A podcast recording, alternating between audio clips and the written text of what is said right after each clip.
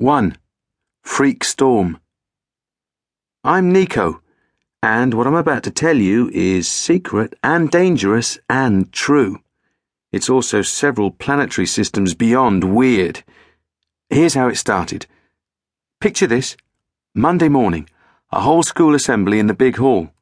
Rows and rows of teenagers in lines of plastic chairs.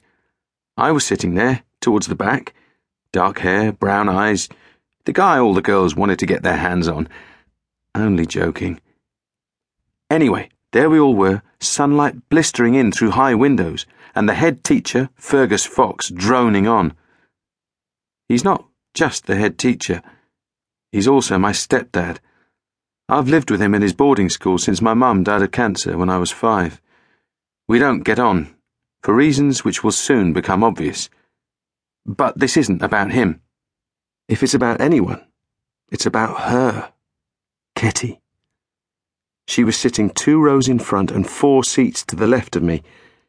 You're probably surprised I can remember that little detail. Well, get used to it. When it comes to Ketty, I tend to remember everything. That day, she had her dark, curly hair in a ponytail, tied back with a piece of string. Very Ketty, that string. She doesn't go in for girly things like ribbon. She's practical. Doesn't wear loads of makeup or jewellery either, and I've never seen her in a dress. My eyes kept sliding over to where she was sitting, which is when I saw Billy Martin put his arm round her shoulders. My mouth fell open. Everything else dropped away, even the sound of Fergus's droning voice. I waited for Ketty to push the arm away, but she didn't. Instead, she leaned in closer. No way. But there it was, my best friend, with Billy Martin. I looked away, tried to calm myself, but my eyes kept going back to them. I couldn't believe she'd go with Billy. What did he have that I didn't? Apart from a load of money, of course. But Ketty wouldn't be interested in that, would she? I looked up at the stage and tried to concentrate on what Fergus was talking about.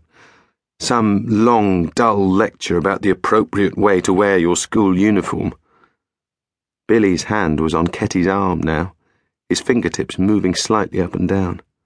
I tore my eyes away and felt the fury building in my chest. It's your own fault, said the voice in my head. You've been friends for months. You've had every chance to ask her out yourself. It was true. Worse, I didn't even know why I hadn't said anything to Ketty so far. Actually, I did. It was because I'd been sure Ketty would.